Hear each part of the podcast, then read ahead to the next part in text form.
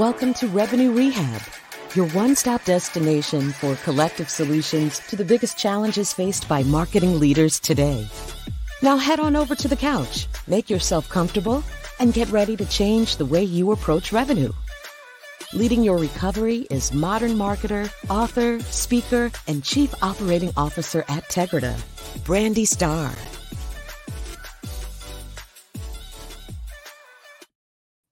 Hello, hello, hello, and welcome to another episode of Revenue Rehab. I am your host, Brandi Starr, and we have another amazing episode for you today. I am joined by Georgie Papacostas. Georgie is a third culture kid born in the US to Greek immigrants who grew up in the Middle East. She started her career in the public sector at the Embassy of Cyprus, conducted healthcare research as an analyst at the Advisory Board Company in Washington, D.C., and taught English in Spain and Ethiopia. Georgia leapt into SaaS and customer success in 20, 2015. Her first CS role was at HubSpot's Dublin, Ireland office, where she became a leader overseeing the implementation specialist team. Since then, she has led more than 40 global CS professionals across teams at SaaS companies of various stages, including Sprout Social, Showpad, and Workday. Welcome to Revenue Rehab, Georgie. Your session begins now. Hi, Brandi. Thank you so much for having me.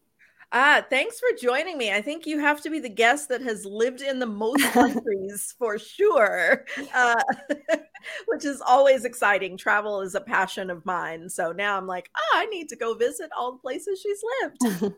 well, I've got guides for every one of them if you need it. awesome. Them. I was gonna say I will definitely reach out on that.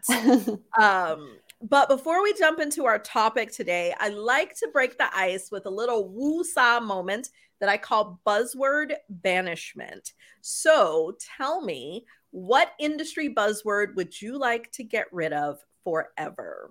Yeah. Um, for me, I know we're talking about customer success today, but kind of customer service, and it just all ties together with how we market and position things. Um, but for me, it's white glove.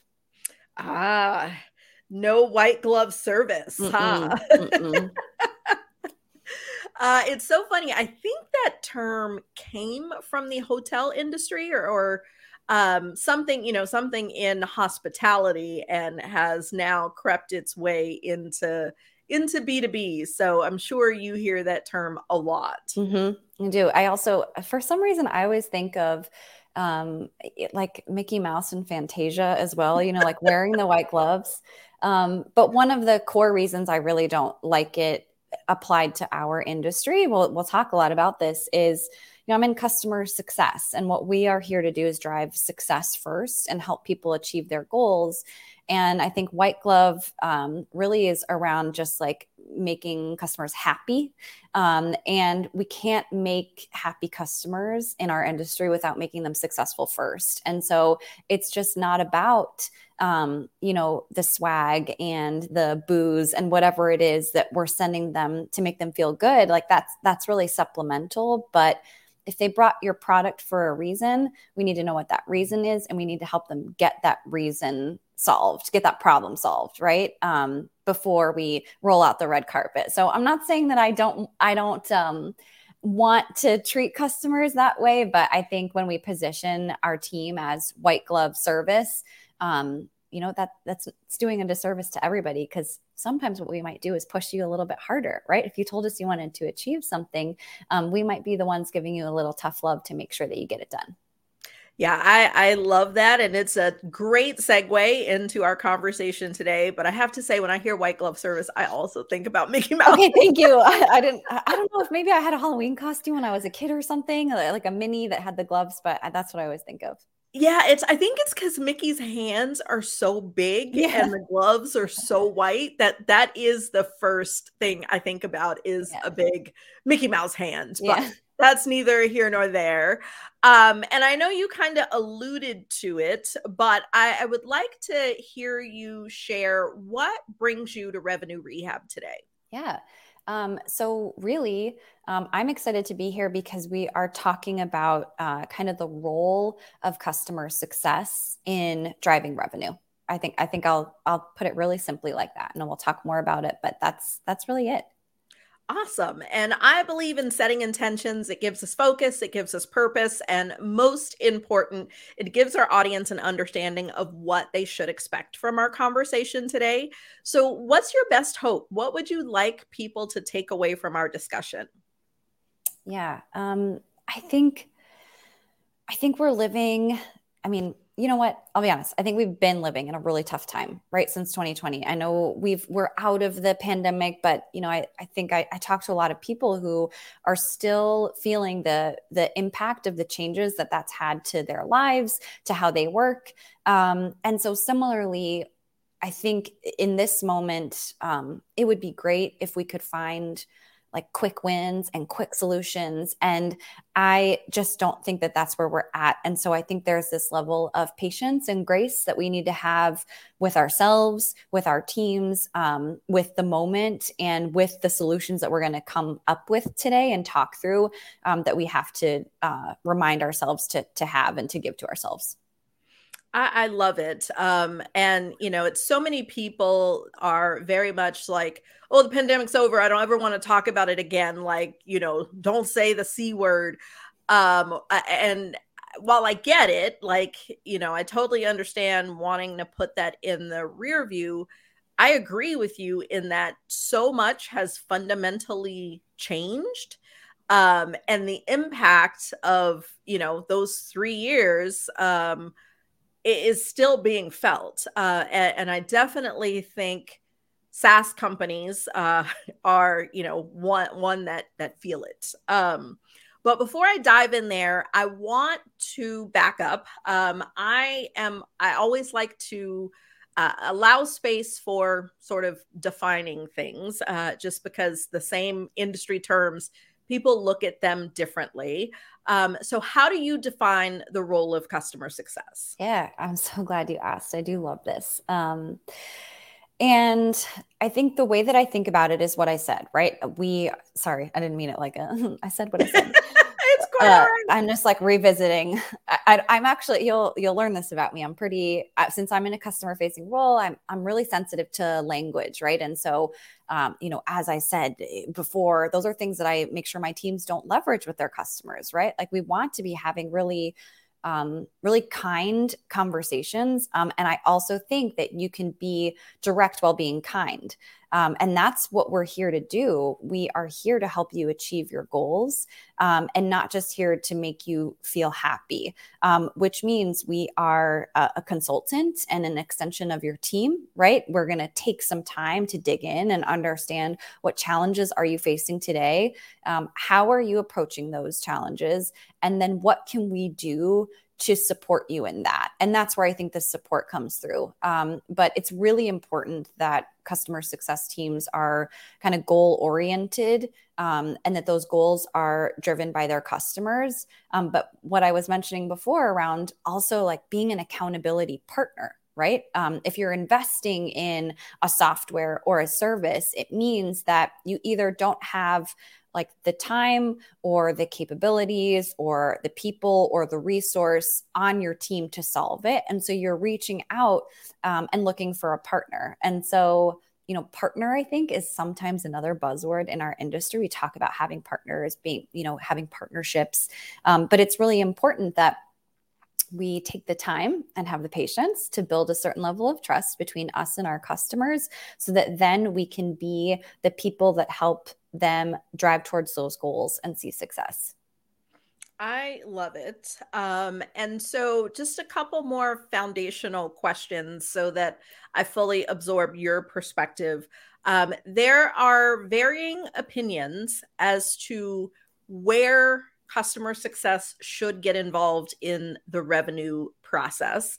Um, you know, some feel it should happen pre sale, some you know, feel as soon as the sale happens. Some feel it's later in the process. There's lots of schools of thought there. And so I'd love to hear your perspective on where in the journey do you feel like customer success should be involved? Yeah. Um, I almost I almost gave you the it depends answer, but then I realized there's really a simpler answer. And it is what is best for the customer. So what I mean by that is we know we've all been a customer that's had to repeat themselves. And that is the it, from my perspective that's the experience that we're trying to avoid. That's like the number one thing that you don't want to do for that customer. So that means if they're sharing a bunch of information pre-sales that your process then is designed for your csm to just go ask them about again you don't have it right right? Because that's not going to create a good customer experience, but it's also going to delay in the driving towards goals and success because you're losing time by spending um, moments on things that you've already shared. So, um, while I do think it depends on kind of like the size of the business, the complexity of, of the product or software that you're implementing, um, you know, as long as you have mechanisms for shared knowledge transfer, it's less about where they're um, where they're positioned and more about setting both the CSM and the customer up to get started and hit the ground running. Because um, I do think I do think it can it can work in different um, in different methods, and I've certainly joined a lot of pre-sales calls, which I think is really um, it's just really really reassuring to clients, right? When they can meet that person ahead of time and you know hear from them what they can expect um, you know it's it's certainly a, a, reassuring experience yeah i know i've been uh, i'll call it a victim of the the bait and switch a little bit with purchases where you know absolutely have a great relationship with the sales rep and you know i feel like they get me and my business.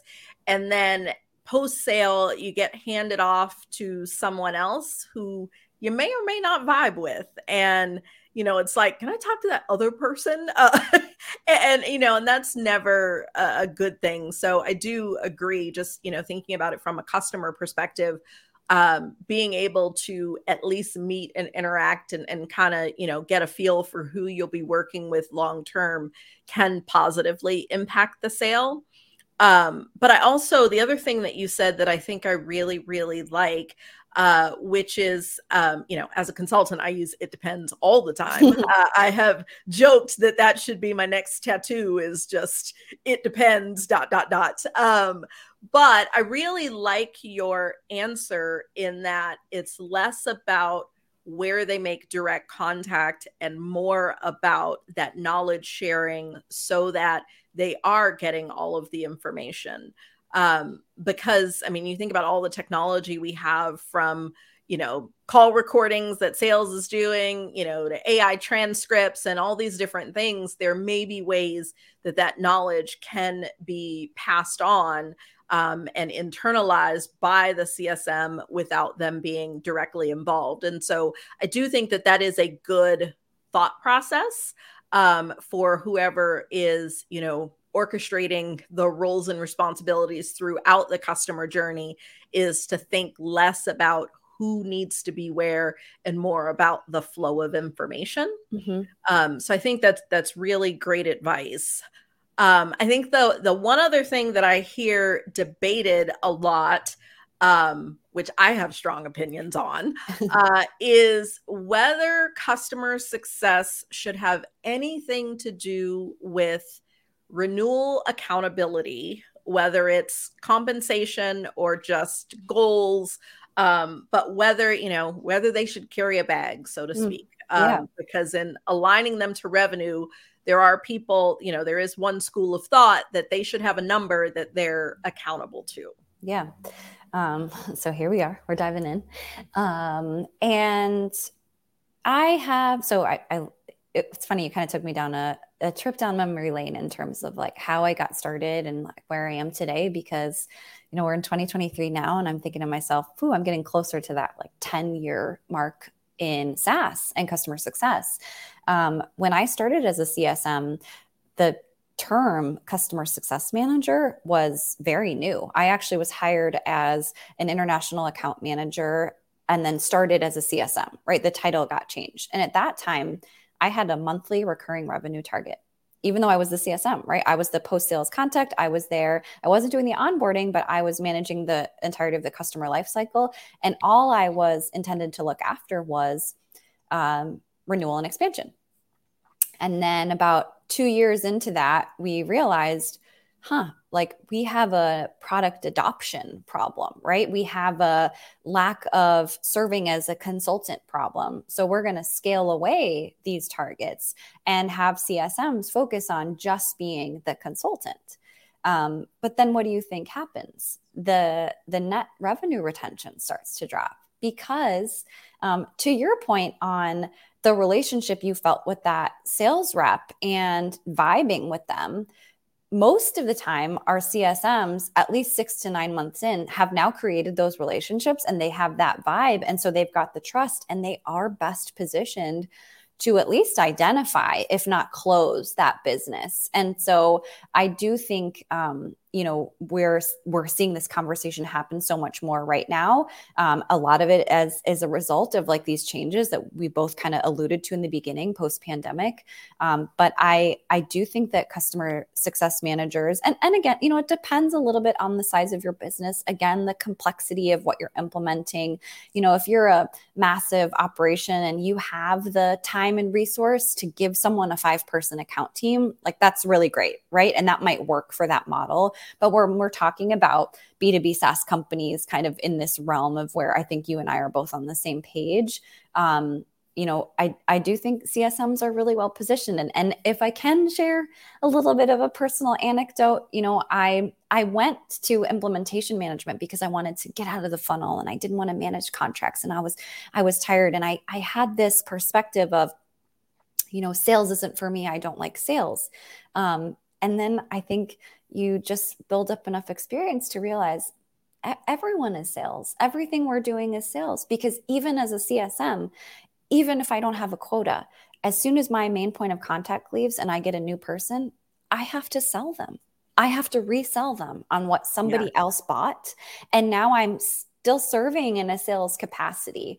Um, and so that's been, um, that's been a journey that I've gone on, but that I hope gives me a little bit more empathy towards people who might be hesitant to take on right? Like a, a, a revenue target or a quota in a cs role. Um, because a lot of us just feel like it, it's not for me right? It's it's too sink or swim. You know it's not something that i i can excel in. But when you realize that you're doing it in other aspects of your life um, and that it's really transferable i think people can be successful. I, I hope that wasn't too like no, my high horse or long or and yeah that is that is my opinion as well is i do feel like customer success should carry a number.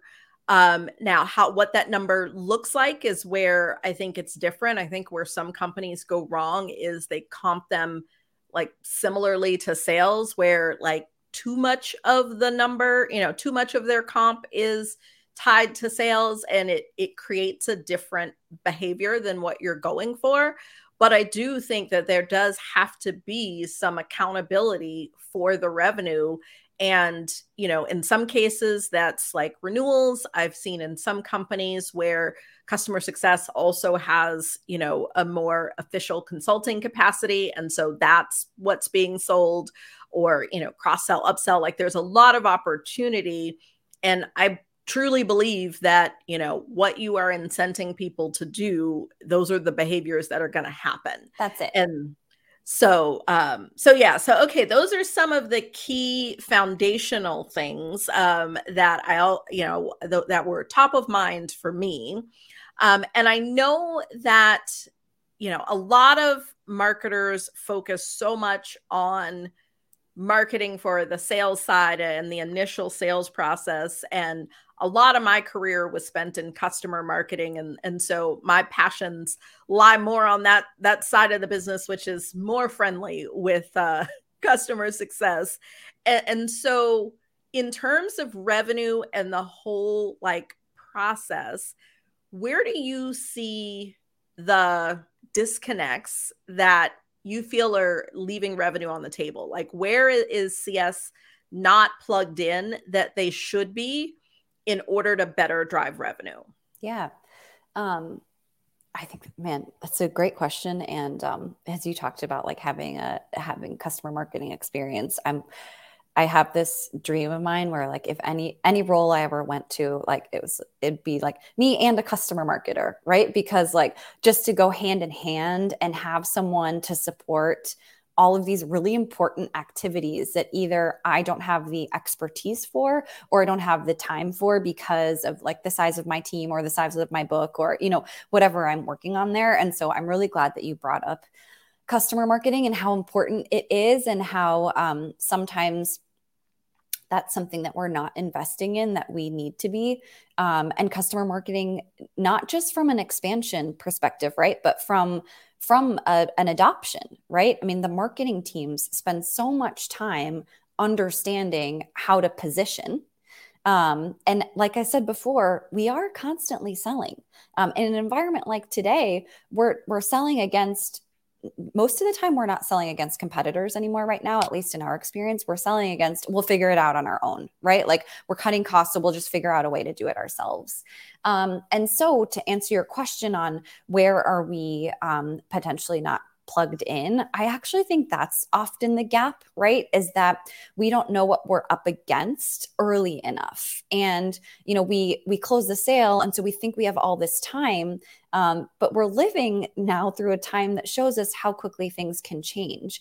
Um, and so some of it is understanding like competitive intelligence versus like the cost of doing nothing intelligence, right? Like, I think that's a place where we could spend more time um, and also could benefit from like more kind of cross functional um, collaboration with marketing. Like, I, you know, I'm, I'll be honest with you, I didn't anticipate our conversation to land here, but it's such a wonderful, wonderful reminder of like why companies that work in silos don't succeed and how important it is for us to create alignment um, and when we talk about CS, we most often talk about strengthening the relationship between sales um, and customer success.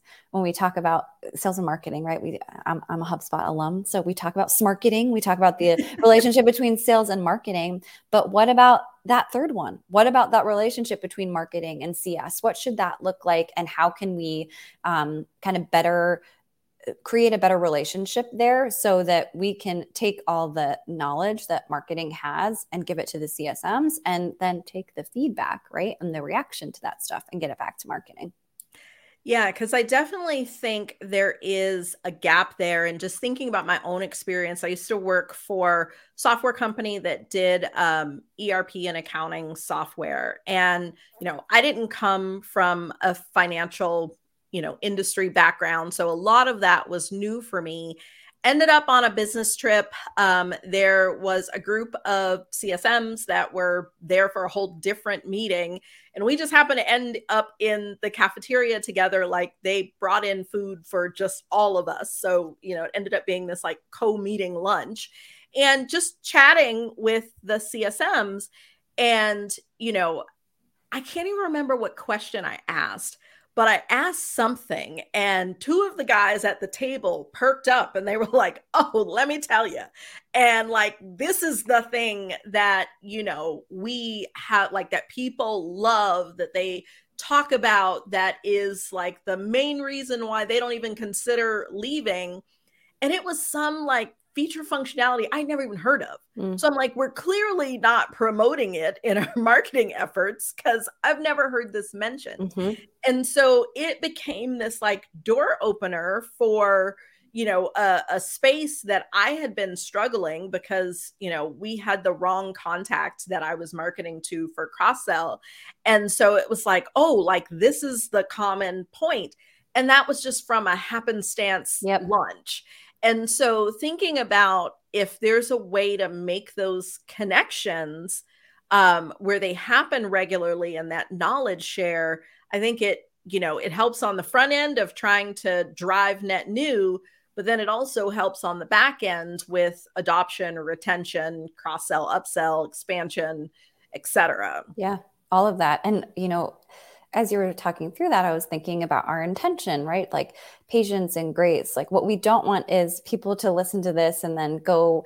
you know, have a marketer go ping a CSM or have a CSM go ping a marketer with like 20 questions, right? Like that, right. that's not it, right? So it's being thoughtful about, okay, if you're hearing this and you're thinking, yeah, this is a gap for us, bring them this, like bring them this clip or like bring them this talk track or this example and say, how can we be thoughtful about making this regular also, right? Because if we do the one meeting thing, that's the that's one and done and it's not going to get you what you need which is the continuous feedback loop that you just said the door was open to like continue to revolve right um and so i think that's really that's like a really important takeaway for people listening in as well. And and again a good reminder to myself like i that's one of the reasons i love to talk about this stuff because i'm not saying that i'm an expert in it and that i'm i'm flying at all cylinders all the time. These kinds of conversations are so important because you realize oh here's what i'm not doing. Like I, i've got to bring that back to my team too. Yeah and something i just thought about it as we were talking about this because in some cases i've seen companies try to implement systems for creating a feedback loop. And in some cases in order to make it you know scalable repeatable all the the buzzwords it, it can get over engineered um and you know i think about we follow an agile marketing method in, in getting things done. And a key part of that is we do retros around the work. Mm. like why couldn't there be a revenue retro to just talk about all the renewals that have happened, the deals that have closed, the things that have been lost, the problems, you know, that are happening, the campaigns that worked, like having some sort of recurring open dialogue to not, you know, re- over engineer that feedback, but to really actually get people talking. Mm. Like, you know, it's always hard to get people to commit to meetings. Like I know nobody wants another meeting on their yep. calendar, but when you have actual meaningful conversations, like it seems like a, you talked about quick wins, it seems like a, a really low effort way to get those dialogues happening. Yeah, I think that's a really interesting idea because typically, right, we have uh, like a monthly or a quarterly or a biannual or an annual kickoff, and every department has their section. Um, but it's probably not in depth enough. And each department has hopefully gone through some sort of retro in that way. It'd be very cool if you could be a part of each other's, right? And and you know, you'd be really explicit about the role everyone is intended to play. Like it's okay to just come as a listener. Um, but chances are, I mean, and this is why we talk about the diversity of thought, right? And why it's so important to have um, people from so many different backgrounds and roles and experiences and you know all of the things that you could think of because we all think differently and um, that's why it's so important to have us there right you know like you just said we were not thinking about the thing that the csm brought up and all it took was one conversation um, for us to be reminded of that so yeah i mean i I think it's a, a really cool idea to continue exploring. Um, and you, I feel like you coined a, a, great term for it too, the revenue retro. You know, like yeah. I've done I've done a churn retro. I'm, you know, I'm I've done so many retros like that. But you know, have we've done a, a holistic revenue one. I really like that idea. Um, yeah, there's there's just a lot of insight that I think a lot of the other mechanisms for feedback don't always capture. And when I think about like kickoffs and things like that, they are so information pushing. Like they're, you know, not as often. And I won't say some people do them well, but they're more how do I push information to yep. people? Yeah. And in like a rushed time frame, right? Most yeah. of the time, it's like, oh, okay, and I, oh, I'm, I've got three minutes left, so I'm just gonna skip this slide, and then you know, um, and so my last question for you is a bit of a I don't know what I don't know. Um, so CS, I've never worked in CS. I I think we are customer success certified, uh, a number of us on our team. So we leverage a customer success methodology, but I've never actually done the job.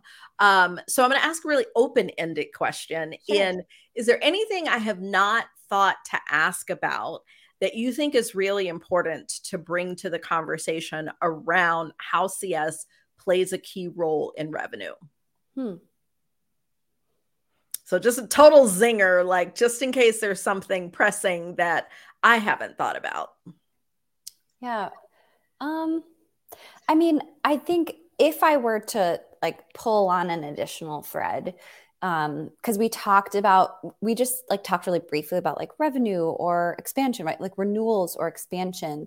Um, you know, whether or not a CSM has a variable target and is responsible for renewal, um, that individual is going to feel responsible for that renewal. Um, and so I think um, it's something to keep in mind as leaders. And then it's also something to think through as you design, like, what should that revenue target be for them?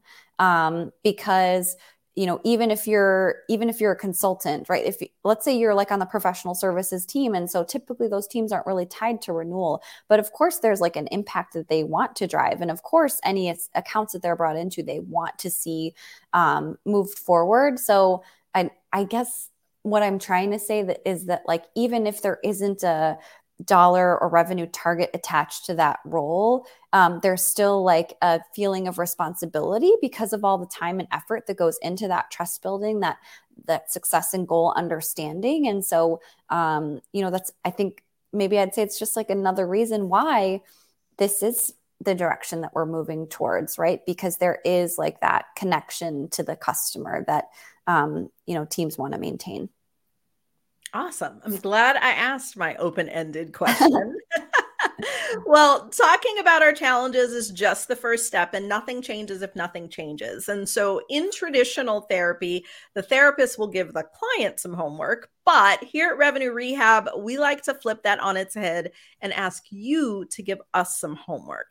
So, I always like our guests to walk away with their one thing. What's the one action item for those that are listening that want to move the needle in being more collaborative? Uh, and breaking down the silos between the various teams and CS and, and leveraging CS in order to help drive revenue. What action item would you give us? Yeah, I I'm you teed me up for this without being meaning to with your story about the lunch. Um, but it's very simple. This is something everyone can do, and I hope you all commit to it go and find a CS person that you haven't connected with yet and have a 20 minute conversation with them. And that's it. I, I don't even think you need like a crazy agenda. Just do the open ended thing. Like, tell me a little bit about your role. That's all. I love it. And I would challenge everyone, throw a little lunch in there too. Yeah, I know. I'm, i was going to say coffee or a donut or something. yeah. I'm always, meetings are always better when there's food. Agreed. Uh, Even if you do it in person or you both bring something to it, it's yeah, I have done the the virtual lunches. It's something about eating on camera that just is both weird but actually makes it very casual and conversational. So it's like it works. Yep, uh, agreed. um, well, I have enjoyed our discussion so much. But that's our time for today. Um, but before we go, tell us how can our audience stay connected with you? Sure. Um, so probably best place to find me um, is on LinkedIn. Um, I know that Brandi mentioned in the beginning that I um, work for Sales Assembly.